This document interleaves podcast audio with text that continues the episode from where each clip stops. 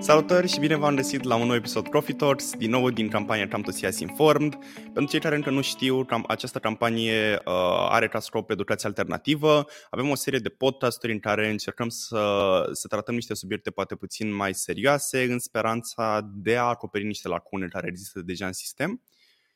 Iar acest episod este despre educația juridică și uh, ca să ne vorbească mai mult despre acest subiect, uh, astăzi le avem invitat pe Andrei Dogaru de la Avocatul. Salut Andrei și îți mulțumim mult de tot ai acceptat invitația.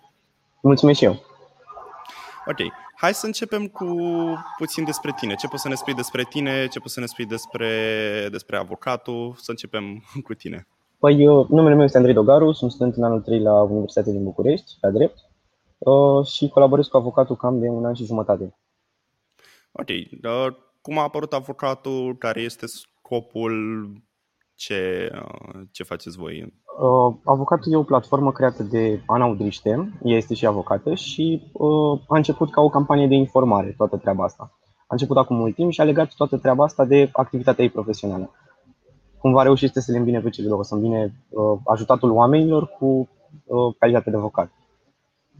Am înțeles. Super. Păi, uh, hai să începem cu, uh, cu o întrebare poate puțin mai, uh, puțin mai serioasă. S-a vorbit foarte mult în ultimul timp despre nevoia educației juridice în, juridice în școli și observăm că foarte multe persoane absolvă cele, cele 12 clase și se trezesc în lumea aceasta de adult fără foarte multe foarte multe cunoștințe despre cum funcționează sistemul juridic, despre cum funcționează lumea, în general, sectorul acesta. Și aș vrea să te întreb, uh, ce părere ai despre introducerea educației juridice în școli? Crezi că se poate realiza? Care ar trebui să fie materia? Overall, cum privești tu ideea de educație juridică în școli? Uh, ideea de educație juridică e clar benefică și clar avem nevoie să fie introdusă. Nu știu dacă se poate introduce în momentul de față, pentru că ar exista riscul să devină o a doua educație antreprenorială. O materie foarte bună la bază, dar care nu se face cum trebuie în școli n-am auzit pe nimeni să se bucure că a făcut educație antreprenorială sau că a învățat să facă vreo firmă de acolo. Um, ca materie overall, ar trebui să privească cam totul. Bine, acum fiind student la drept, mi-e greu să spun, băi, uite, ar trebui să înveți doar constituțional sau doar administrativ, că toate mi se pare importante. Dar într-o oarecare măsură și sunt, pentru că tot ce e în jurul tău, la un moment dat se poate transpune în termeni juridici. Și atunci ai nevoie ca un elev, după ce termină, după ce termină liceul, să știe că în momentul în care el se duce la magazin, de fapt acolo face un contract de vânzare. Sau uh, are nevoie să știe că dacă împrumută de la vecinul lui o drujbă să taie lemne sau whatever, ăla e de fapt un comodat și așa mai departe. Toate chestiile astea se transpun cumva juridic și ar trebui la un nivel de bază să știe din toate. Am în special, uh, scuză-mă că te-am întrerupt, uh, mi se pare foarte important și de pus accent poate mai mult pe partea de drept public în liceu, astfel încât să știe cum funcționează Uh, sistemul legislativ, cum funcționează toate cele în stat. De ce plătesc taxe, de ce, unde se duc banii lor, ce, cum se face bugetul și așa mai departe. Astea poate aș, aș pune un pic accent mai mare. Am înțeles. Uite, spuneai că există șansa ca materia și educația juridică în sine să, să devină inutilă pentru că, practic, nu este, nu este aplicată așa cum ar trebui. Și aș vrea să te întreb, ținând cont că, din ce știu, ai activat și în structuri de reprezentare ale elevilor, cum ai vedea sau există o abordare care să fie foul-proof când vine vorba de, de implementarea educației juridice? Adică cum am putea să facem practic ca, ca materia respectivă să fie cât mai uh, eficientă și să ajute cât mai multe elevi și să nu, să nu picăm în, uh, în ideea asta de o altă materie plictisitoare? Păi, în primul rând, cred că ar trebui să fie mult mai practică decât celelalte materii. Să explici copilului exact ce face contractul ăla sau cum funcționează statul sau cum îți iei avizul respectiv de la primărie și așa mai departe. Lucrurile astea mi se par benefice pentru, pentru a putea implementa la un nivel ca lumea educația juridică. Și de asemenea mi se mai pare important să folosești profesioniști pentru chestiile astea. Nu persoane care au făcut, nu știu, poate două, trei luni de uh, cursuri sau un semestru de uh, cursuri juridice și apoi să poată să predea ar trebui să fie persoane care au absolvit dreptul din punctul meu de vedere și să poată să ducă o discuție indiferent de curiozitățile uh, copilului respectiv.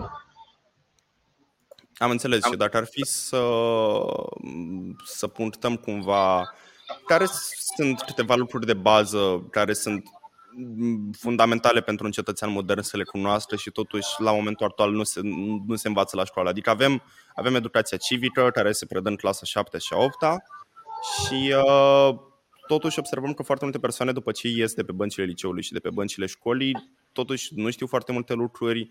Uh, de foarte multe ori pică în plasa diversilor estroci care, care merg pe ideea asta că persoanele nu sunt informate. Care sunt lucrurile fundamentale pe care ar trebui să, să, să le știe un cetățean modern în societate și totuși nu se predau în, în școală? Uh, sincer, m-am gândit la, la cu totul altceva când ai spus chestia asta. Uh, nu neapărat pe bază de, de educație juridică sau civică. Uh, mă gândisem mult mai, mult mai larg la lucruri de care are nevoie o persoană după ce termină liceul. Poți să, sau po- poți să ne răspunzi oricum. Ok. Uh, inițial mă gândisem la modalități de investire a banilor și modul în care tu să fii safe, practic educația financiară, care știu că se predă ca opțional în momentul de față, dar la fel nu se face cum trebuie în aceeași categorie cu educația antreprenorială. Uh, și aici mi s-ar părea super important de punctat modul în care tu îți gestionezi veniturile, modul în care gestionezi cheltuielile, cum ar trebui să economisești, astfel încât, indiferent ce se întâmplă, tu să fii oarecum păzit și să reușești să, să treci peste uh, problemele respective. Asta mi s-ar părea o chestie importantă. O a doua chestie importantă, eu sunt foarte mare fan al școlilor profesionale și am susținut tot timpul existența școlilor profesionale, uh, dar susțin și pentru uh, oamenii de la licee normale să facă ateliere de diferite lucruri. Pentru că în 2021 chiar n-ar trebui să fie un, uh, o știință, rocket science, să spun așa, să bați un cui în casă. E ceva absolut normal și firesc. Și cred că ar trebui învățate lucrurile astea, indiferent că urmează să te faci medic, avocat, magistrat sau arhitect. Am înțeles. Adusese puțin mai devreme vorba de învățământul profesional și cred că un lucru mult prea puțin știut este existența învățământului profesional dual. Și uh, aș vrea să te rog pe tine dacă, dacă ai putea să ne, să ne explici puțin despre învățământul profesional dual, uh, ce este, ce avantaje are, pentru că sunt sigur că, da, dar tot am deschis subiectul ăsta, ar, ar fi un lucru bun să, să informăm oamenii puțin despre ce înseamnă învățământul uh, profesional. Sincer să fiu, nu m-am mai informat puțin despre, despre învățământul profesional dual. Știu doar că în principiu poți să urmezi și cursurile de la un liceu normal și poți să faci în paralel și cursuri de liceu profesional și practic să reușești să te angajezi după un domeniu pe care l-ai absolvit ca uh, absolvent al școlii profesionale, imediat după terminarea liceului. Sper că spun bine și că nu spun vreo prostie. Stai liniștit. Uh, fusese, fusese o campanie foarte interesantă în sectorul 3 uh, în București despre învățământul profesional dual, care știu că a funcționat și că a, a ridicat foarte mult. Avusesem și noi în, în Constanța, pe vremea când activam în Consiliul Județean al Elevilor Constanța, tot așa o, o campanie de informare despre învățământul profesional dual. Uh, cu siguranță cumva este o alternativă foarte bună la, la învățământul profesional clasic, pentru că ajută pe de parte și elevii, dar și școlile și cumva și, și firmele, partenerii școlilor în mod, în mod direct în momentul în care se, se vorbește despre învățământul profesional dual. Ok, trecem de sfera asta și aș vrea în continuare să te întreb, na, ținând cont că faci parte din Avocatul, care este o platformă foarte mișto, care face infografice, care uh, informează cumva cetățenii într-un mod foarte fun despre, despre diverse, diverse subiecte din, uh, din educația juridică. Mai departe, dacă ar fi să gândim cumva totul la un nivel macro, cum putem să folosim social media ca să educăm tinerii și poate nu numai tinerii, cetățenii în general? Uh, Scuze, mă poți să repeți un pic? Cred că am avut un lag. Stai liniștit. Cum putem să folosim uh, social media pentru a educa, a educa tinerii și nu numai tinerii cetățeni în general? Efectiv, prin uh, campanii de informare. Asta cred că e cea mai bună variantă. Și persoanele care uh, și-au asumat rolul, ca să spun așa, de influencer, să încerce să facă și ceva educativ pentru publicul lor, nu doar să promoveze produse. Asta cred că ar fi un prim pas foarte bun. Uh, după care ar trebui să vină oameni care au oarecare influență, nu neapărat influență în sensul de social media, și care să vorbească despre, despre domeniul lor, nu doar în drept mă refer aici, ci și la nu știu, aspecte din medicină pe care ar trebui să le cunoască toată lumea sau lucruri despre uh, arhitectură și așa mai departe. Indiferent de domeniu poți să faci chestia asta. Și oamenii ăștia ar trebui să vină și să vorbească din experiența lor, cât mai practic și cât mai ușor de înțeles, pentru toată lumea. Cred că așa ar putea să, să funcționeze lucrurile și să educi publicul prin, uh, prin social media. Am înțeles și ținând cont că totuși au fost, uh, au fost câteva campanii de social media care nu că au eșuat, dar au avut un impact mic, foarte mic, mai ales când vorbim despre campaniile de, de sănătate, campaniile antifumat și așa mai departe. Există un, un, un set de reguli sau un set de bune practici ca, pentru campanii de informare ca, ca aceasta să fie cât mai, uh, cât mai eficientă? Uh, nu cred că există neapărat o, o formulă clasică pentru chestia asta și cred că uh, pur și simplu ar trebui să. Uh, scuză-mă puțin. Uh, cred că oamenii ăștia ar trebui să nu facă efectiv conținut educativ, pentru că nu, lumea nu urmărește conținutul educativ. Știu, e trist, e tragic, dar nu urmărește. Și ar trebui cumva ca uh, lucrurile educative pe care le spui să le maschezi în conținutul tău de entertainer.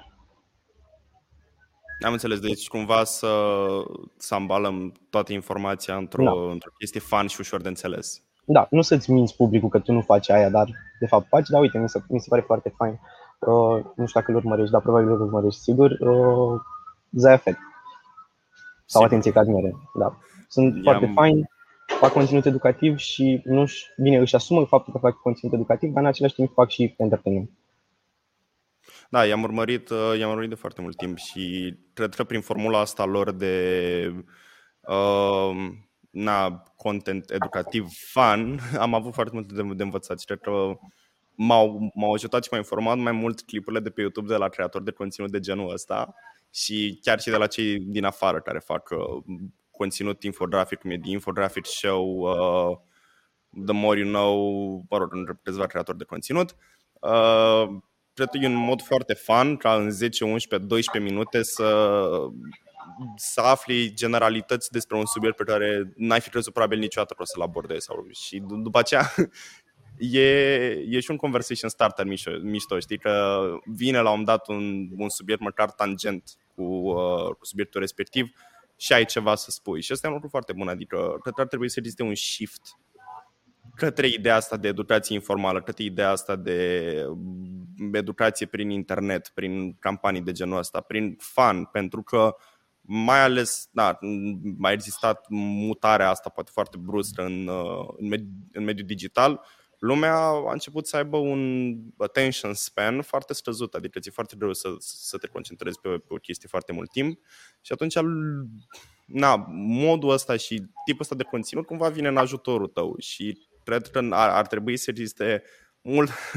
mult mai mulți de avocatul și probabil uh, și pe mai multe domenii, astfel încât să, să ajutăm cumva la, na, la bunăstarea societății și să ajutăm să fie oamenii fie oamenii mai informați, ca să evităm conflicte inutile, cum e vaccinul 5G și, și alte subiecte de genul acesta.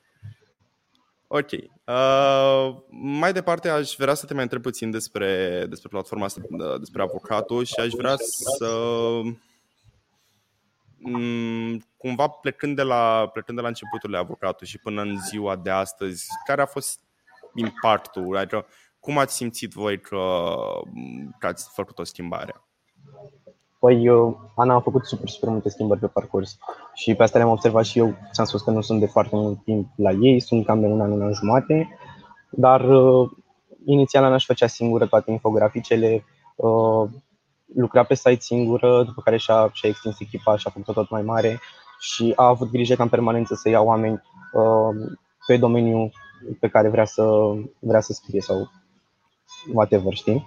Pentru că uh, da, majoritatea subiectelor sunt juridice și majoritatea echipei este formată fie din absolvenți de drept, fie din, uh, din studenți la drept, uh, dar sunt și subiecte de banking unde a luat oameni profesioniști pe chestia asta, uh, sunt tot felul de subiecte de, de nu știu, e o varietate foarte mare în, în avocatul. Și avantajul foarte, foarte mare pe care îl are platforma asta este că găsești Uh, articole în principiu despre orice și explicate pe înțelesul oricui. Adică nu trebuie să fi făcut o zi drept în viața ta ca să înțelegi un articol din, de la avocat. Lucru care e super, super mișto, pentru că nu întâlnești chestia asta în, în, uh, în altă parte.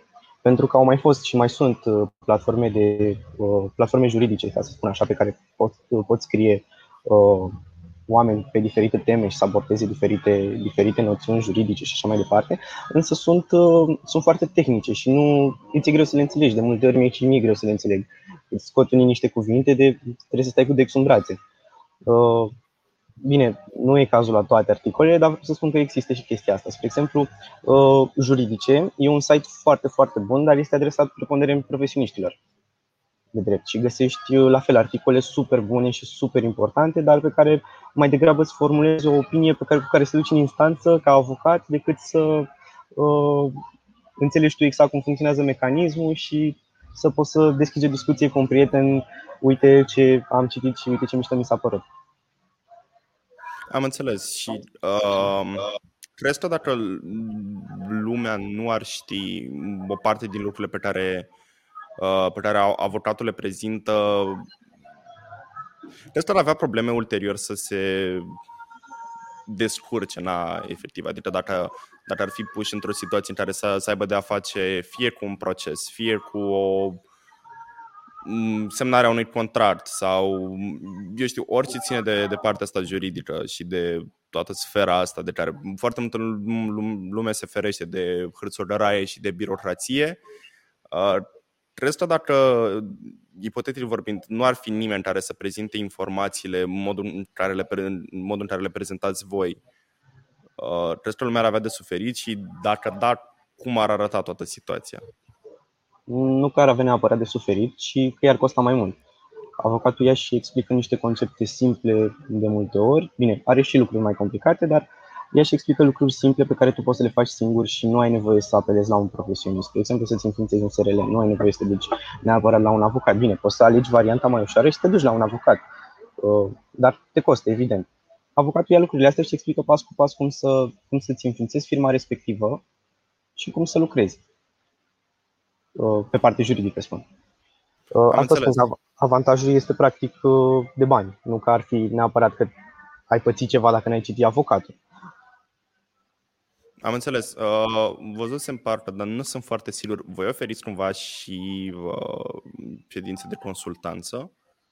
Uh, ofer, uh, ți-am spus că, practic, avocatul a fost lipit cumva cu uh, cabinetul de avocatură la Neudriște, adică este o parte, să spun așa, din uh, uh, cabinetul ei și chestiile astea merg la ea. Ea oferă consultanță pentru că noi nu, nu putem, cei care nu suntem, uh, nu suntem avocați, nu am terminat facultatea să facem așa ceva. Noi doar scriem articolele, ne documentăm, scriem articolele, analizăm împreună cu ea diferite subiecte. Am înțeles. Uh, uite că ne vorbim foarte mult despre, despre faptul că tu că ești student la drept, poți să te întreb în ce an? Anul 3. Anul 3, super. Și uh, sunt sigur că o parte foarte bună dintre, dintre oamenii care ne urmăresc probabil ar vrea ulterior să, să urmeze tot așa o carieră în drept, să intre la facultatea de drept. Dacă ar fi să le faci o mică prezentare și dacă ar fi să le dai câteva sfaturi despre, despre partea asta, ce le-ai spune? Să se gândească foarte, foarte bine unde vor să dea la drept și uh, să se gândească ce vor să facă după. E super, super important. Știu că există posibilitatea foarte mare să te schimbi pe parcurs și să intri cu gândul că te faci avocat, poate, sau magistrat și să te schimbi în anul 2, 3, când înveți o anumită materie și îți place mult mai mult, dar uh, trebuie să te gândești din timp la chestia asta și să știi pe ce te axezi. Pentru că sunt materii diferite pe care trebuie să le înveți în funcție de profesia pe care, sau nu neapărat, trebuie să le înveți pe toate, dar trebuie să te axezi pe anumite materii în funcție de profesia pe care vrei să o urmezi, părerea mea. Și uh, referitor la facultate, da, aș îndruma oamenii să dea la, să dea la drept, uh, dar nu aș putea să îndrum neapărat să dea la drept un e-book, pentru că nu știu ce vor ei. Facultatea este foarte strictă și foarte grea. Uh, și nu, nu e rușine să spun chestia asta și chiar asta se întâmplă. Din nefericire acum uh, există discuții în presă cu privire la uh, exmatricularea colegilor noștri pentru fraudă și lucrurile astea se întâmplă. Adică în momentul în care ești prins că ai fraudat un examen, nu există toleranță, ești exmatriculat. Și, și din lucrul ăsta vine, vine rigiditatea. Mai mult, dacă, spre deosebire de alte facultăți, nu poți să, să pici un examen și să-l dai, adică ai, ai patru sesiuni practic în care poți să dai un examen, altfel din nou pleci din facultate. Uh, se sortează foarte, foarte mult studenții care termină și de asta și procentele de intrare în profesie după sunt foarte mari. Dar dacă reușești să termini, în principiu ești altceva.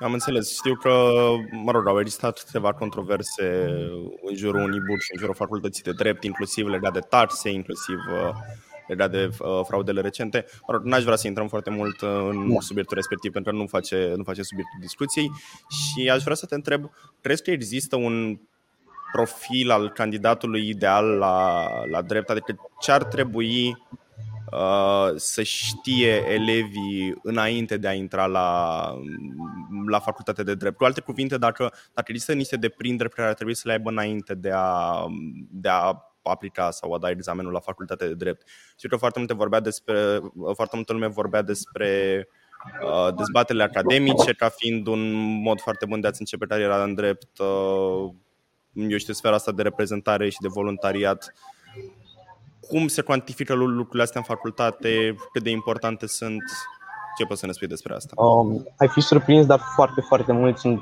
uh, din colegii mei sunt persoane care au făcut fie reprezentare la un anumit moment, fie au făcut dezbateri. Deci este cumva o, uh, o pârghie, ca să spun așa, care te duce la drept, dar nu cred că este ceva ce ar trebui să aibă un student neapărat ca să poată să se descurce. Cred că ceea ce ar trebui să aibă un elev care vrea să dea la drept este rezistența la stres și dorința de muncă. Cam asta e da. tot ce ai nevoie. Am Restul cumva nu, poți să, cumva nu sunt necesare, da, cumva nu sunt necesare, dar te ajută. Asta, asta bănuiesc că... Da, am observat și eu o parte, v-am activat în, în ambele domenii și în reprezentare și în dezbatere academice și am observat că o parte foarte mare dintre dintre oamenii pe care i-am întâlnit, uh, acolo au mers, uh, au mers de foarte multe ori către drept, o parte dintre ei către științe politice, dar oricum sunt uh, cumva, na, eu știu, relativ apropiate domeniile. Cu siguranță nu fac parte în aceeași sferă, dar sunt tangente în anumite, în anumite momente. Ok, acum aș vrea să trecem cumva în sfera aplicată și aș vrea să te întreb, uh, uite, un lucru care mie mi se pare absolut frapant sau, dacă nu frapant, cel puțin revoltător, este că foarte multă lume nu știe ce este Constituția, ce este Constituția României, ce, uh, ce prevede și aș vrea să te întreb dacă poți să ne faci o scurtă descriere sau o scurtă introducere sau o fel de prezentare a ce înseamnă Constituția, ce prevede, ce este, că foarte multe lume o vede ca un concept sinistru și na, shine păi, some light on it. nu are de ce să vadă ca pe un concept sinistru. Constituția, ca să dăm o, o definiție așa simplă, este legea fundamentală a țării, este pilonul pe care este întreaga legislație. Toată legislația noastră este pusă în acord cu acea Constituție micuță care încape în buzunar. Cam asta este. În ea găsești drepturi fundamentale, uh, în ea găsești uh, modul de funcționare Uh, macro al instituțiilor publice, în ea găsești cum revizuiești o Constituție și limitele ei, ce nu poți să modifici și când nu poți să modifici. Am înțeles. Și uh, din ce știu, există și o curte constituțională a României da. care. Uh, dar poți, să ne, dar poți să ne spui puțin și despre ce se întâmplă la CCR. Curtea Constituțională e formată din 9 judecători. Uh, Uh, ei analizează dacă o anumită lege este în concordanță cu uh, Constituția României.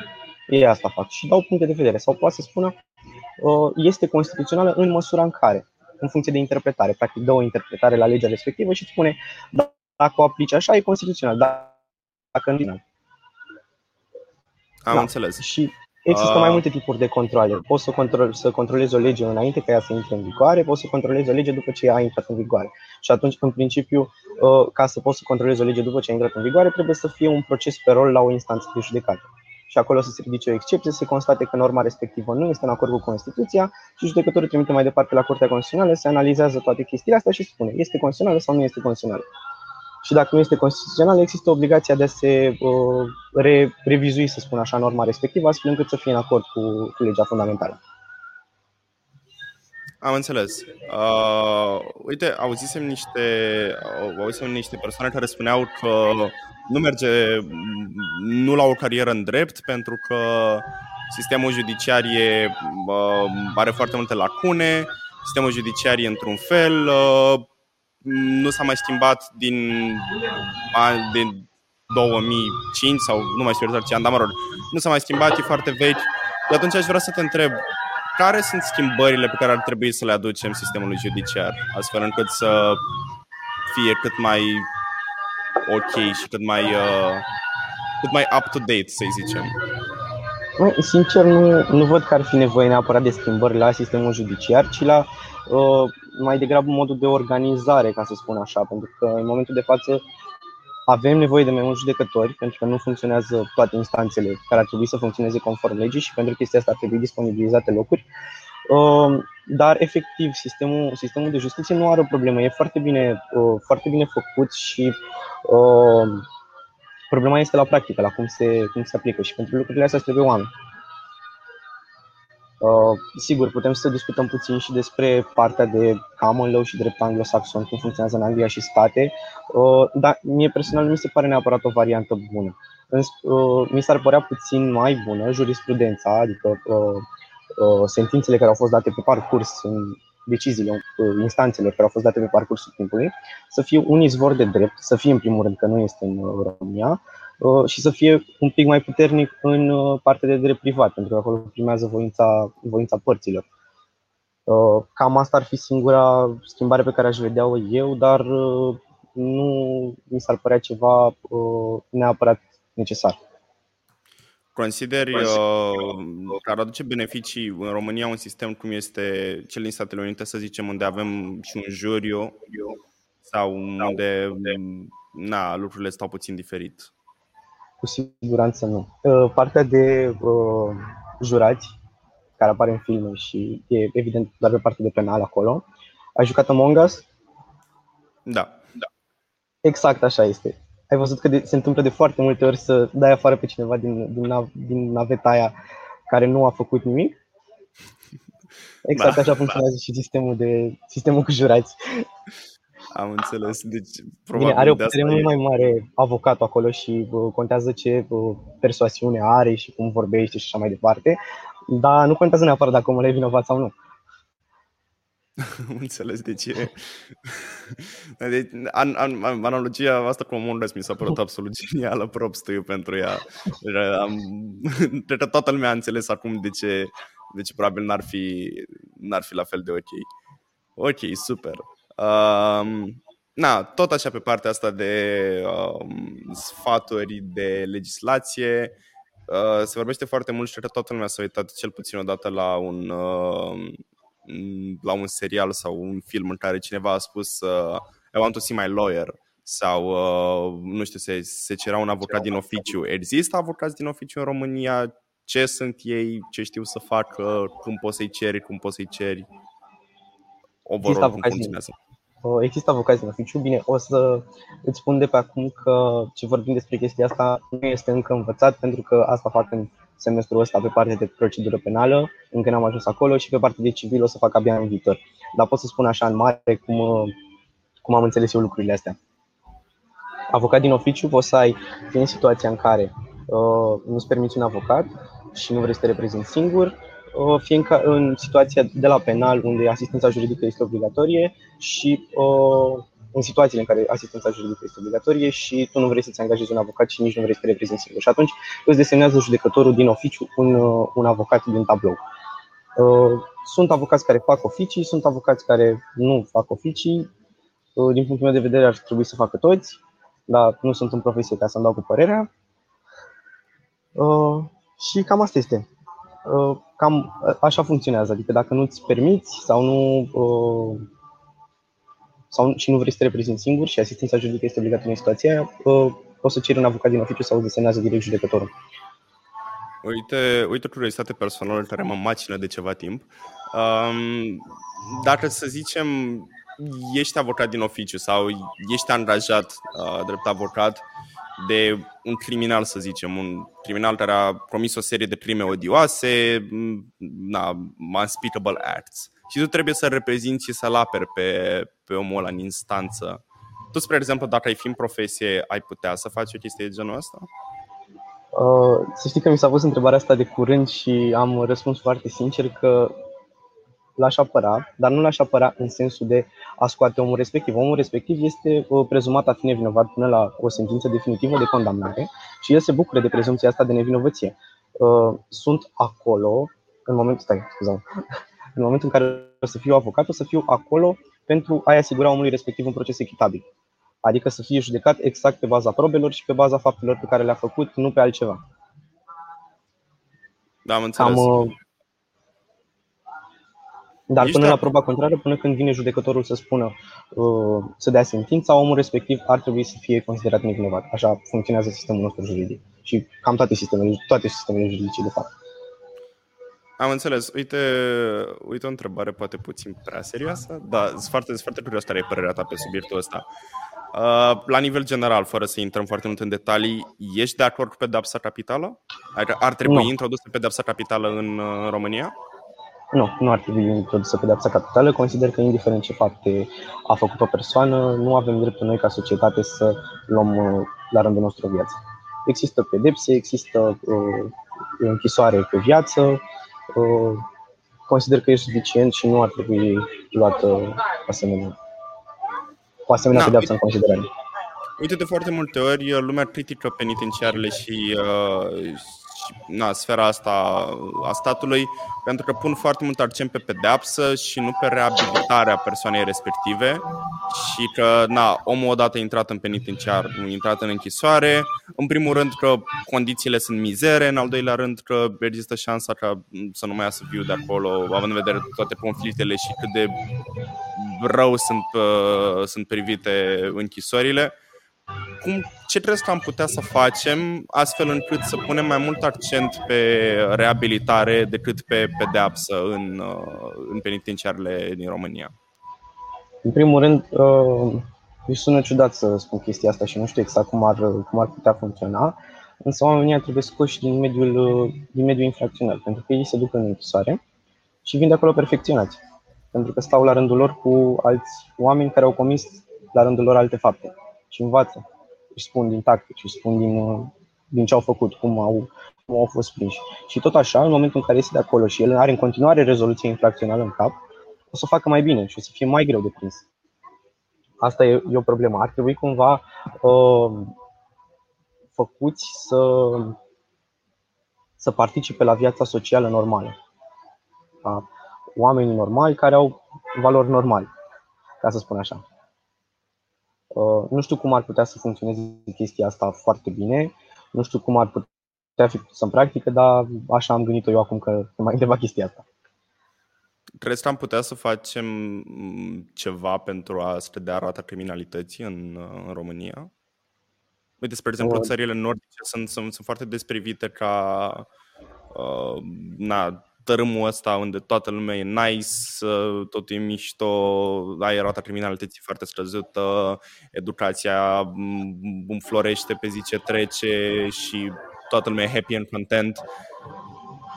Cum am putea, din punct de vedere juridic vorbind, cum am putea să ne apropiem și noi de, de nord, să zicem? E puțin mai greu. Avem sângele mai cald. Uh dar, uh, în principiu, cred că am putea să mergem mai mult pe prevenție și mai puțin pe sancțiune. Și asta odată. Și, în al doilea rând, să educăm populația. Să educăm populația să știe ce are voie să facă, ce nu are voie să facă, de ce și cum. Pe partea Pentru de prevenție, scuză-mă, te rog, continuă. Uh, voiam să spun că dacă e un om fix înainte ca el să, să spunem un caz clasic, da? Uh, care au consumat băuturi alcoolice într-un bar din, din sat și uh, se ceartă, iar unul dintre ei lovește pe celălalt cu o sticlă în cap și le moară. Dacă explici omului respectiv fix înainte să facă, să facă infracțiunea respectivă, uh, că, băi, tu o să stai 20 de ani în pușcărie pentru sticla, e sigur că vrei să o dai? E sigur că vrei să lovești pe omul ăsta? S-ar putea să spună nu și să ducă acasă să se culce. Și, mă rog, asta, asta a fost un exemplu, dar cam așa ar trebui să funcționeze cumva prevenția. N-am înțeles. Da, mi-ai răspuns deja la, la întrebarea pe care voiam să ți-o adresez și, uh, și mă bucur foarte mult. Uh, un lucru foarte interesant, uh, fenomenul de fake news. Observ foarte multă lume că se pretinde a fi informată Uh, na, e, e foarte ușor să spui, aia, știi, m-am informat pe un anumit subiect, pentru că ai tot internetul ăsta la îndemână, poți să citești o groază de chestii și cumva e, uh, e și o unealtă foarte puternică, dar se poate întoarce împotriva ta.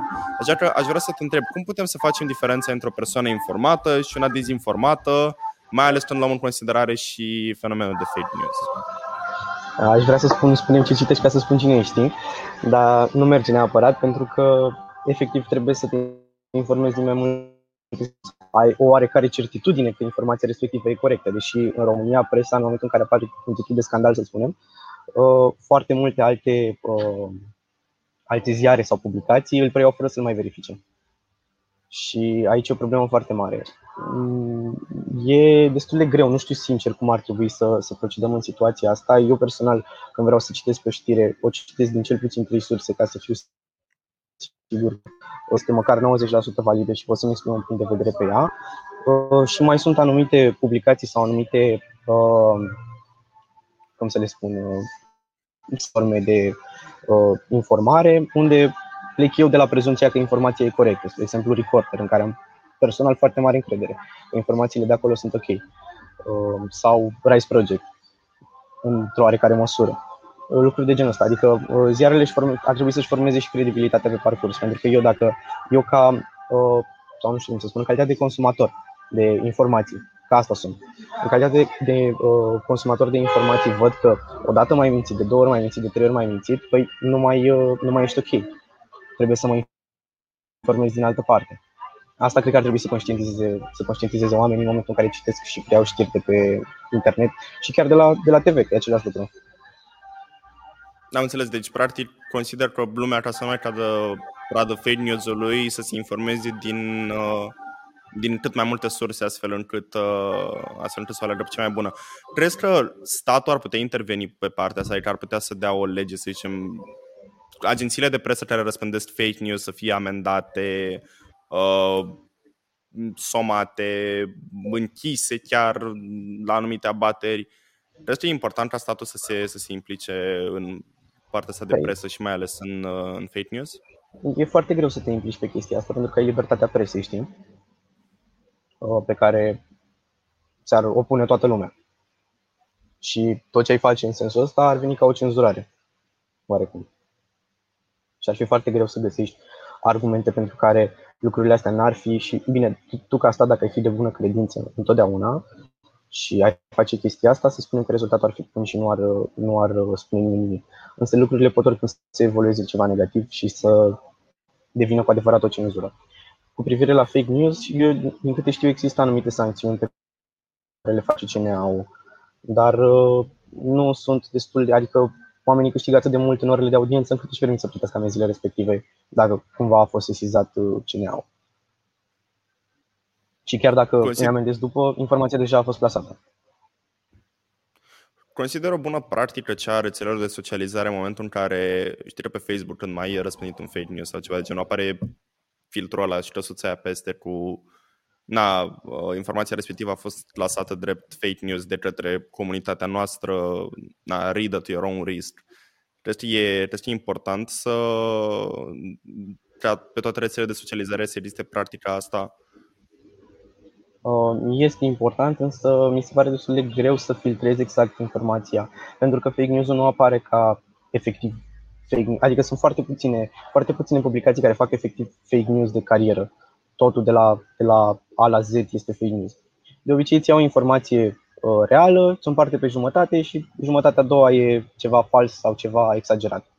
Uh, cu un titlu pentru clickbait și cam așa funcționează fake news nu ți dă toată informația. Și atunci, uh, practic, nu ar fi nici fake news, dar n-ar fi nici uh, știri pe bune.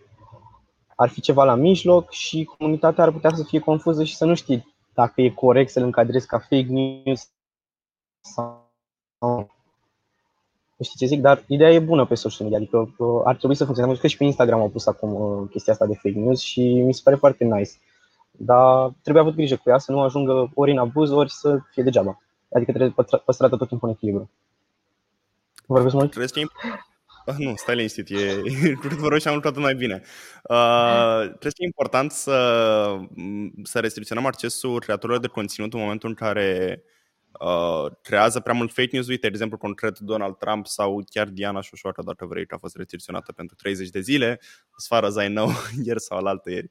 Uh, cred că e importantă practica asta, adică oamenii care chiar răspândesc fake news, chiar, uh, nu știu, poate sunt, poate sunt prea acizi pe rețele de socializare, cred că ar trebui să le restricționăm accesul?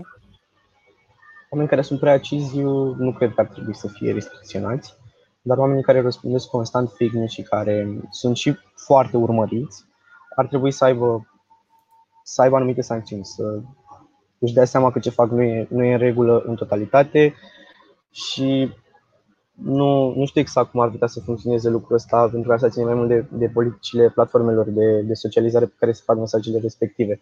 Și ar fi puțin greșit și din cealaltă perspectivă să lași Facebook sau Instagram să decidă în țara ta ce e, uh, ce e fake news și ce nu, pe baza unor date ale unei comunități despre care nu știi dacă este uh, validă sau nu, la fel. Adică e puțin e destul de sensibilă problema. Uh, dar sunt sigur că pe viitor o să găsească soluții și la treaba asta.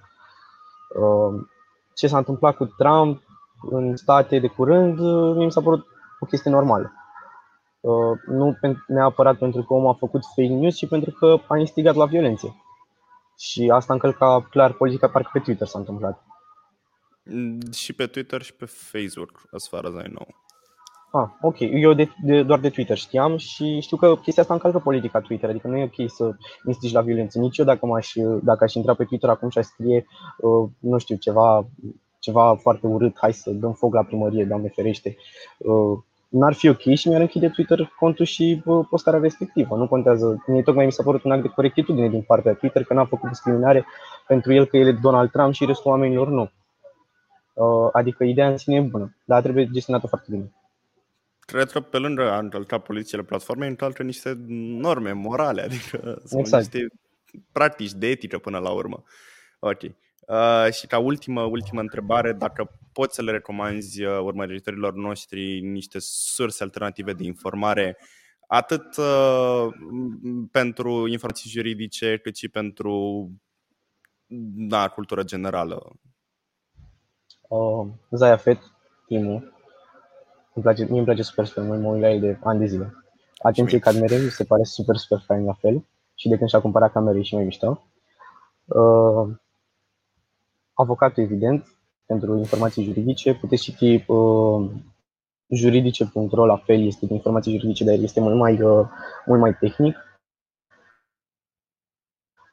Și în principiu sunt lucruri de drept constituțional acolo. Uh, se postează într-adevăr un pic mai rar, dar este, este destul de interesant. Mai sunt creatori de conținut, este băiatul de la Dezaburit, care face pe diferite teme juridice uh, și care este destul de ok din ce am văzut, deși nu știu sigur dacă a făcut dreptul sau uh, face pur și simplu că a citit și și-a dat seama de anumite din, lucruri. Din ce știu, îi striu, îi striu materialul specialist, adică la sfârșitul clipului apare uh, na, cine, cine l-a ajutat la scrierea materialului. Adică el doar prezintă materialul, e scris de specialiști din domeniu. Uh-huh. Am înțeles, nu, nu știam uh, cine scrie, cine scrie lucrurile astea. Uh, mai sunt, mai încercase uh, domnul judecător Penilet să facă un anumit ghid de educație juridică, uh, vedem just. Uh, știu drept, este chiar un coleg de-al meu care urmează să scoată în curând un ghid, de, un ghid juridic. Uh, o să scoatem și noi prin Elsa București un ghid de carieră juridică, nu neapărat pe, pe informații stricte de drept și mai mult despre carierele, despre carierele în drept și interviuri cu oameni cunoscuți și profesioniști care uh, fac lucrurile astea de mult timp și puteți să ne urmăriți pe Facebook, Drumul Drept sau uh, Instagram. Și cam asta ar fi, cel puțin astea sunt cele pe care le, le urmăresc eu în mod constant. Acum uh, mai sunt, am văzut că au apărut foarte mulți creatori de conținut, cel puțin pe Instagram, uh, semi-influencer să spun așa, care încearcă să, uh, să facă informare publică pe partea asta de drept, însă de multe, foarte multe ori s-a întâmplat să găsesc acolo informații care nu erau corecte. Și de asta trebuie verificat din nou cine dă informația și cum o dă. Pentru că, uite, la Ana, Ana e avocat de ani de zile. Ana, am încredere că informația pe care o dă acolo este corectă sau cel puțin este 90% corectă și 10% opinia ei pe o anumită temă de dezbatere. Uh, dar dacă văd pe cineva care abia a intrat la drept sau uh, lucruri de, de genul ăsta care încearcă să explice o problemă foarte complicată de drept, eu personal n-aș avea încredere, pentru că uh, gândirea juridică se formează în timp. Chiar se formează în timp. Eu personal sunt anul 3, nu mai cred în nimic din ce credeam în anul 1. și trebuie să, trebuie să te formezi, trebuie să îți dai ție timp ca să poți să dai mai departe conținut de calitate oamenilor. Știu că erau câteva încercări, uh, sau nu neapărat încercări, câțiva creatori de conținut și pe TikTok. Trebuie să recunosc personal, nu urmăresc platforma, dar văzusem uh, câțiva avocați din afară, din state, care ofereau câteva sfaturi. Și mi se pare interesant că există shift-ul ăsta către, către educația non-formală. Uh, e un avocat din state pe TikTok, știu că am văzut și eu videoclipul, mi s-a părut foarte, foarte fain. Tipul la care ți explica exact în momentul în care te oprește poliția ce să spui, nu? Cred că da, da, da, da. Da. Păi, era o tipă care a încercat să facă și în, și în România chestia asta, uh, dar n-a prins foarte mult. Adică a circulat puțin videoclipul printre noi, dar uh, a fost destul de repede catalogat ca fake news pentru că nu, era, nu erau informațiile 100% corecte. În special pe penal s-a încercat. Am înțeles. Ok. Îți mulțumesc mult de tot, Andrei, că ai participat uh, și că ne-ai acceptat invitația și că ne-ai ajutat în călătoria asta noastră de, de încercarea formarea unei, unei educații alternative. Uh, încă o dată îți mulțumim mult pentru că ne-ai acceptat invitația și uh, sperăm să ne revedem. Sigur, mulțumesc și eu mult de tot pentru invitație și ne revedem cu siguranță. Ok.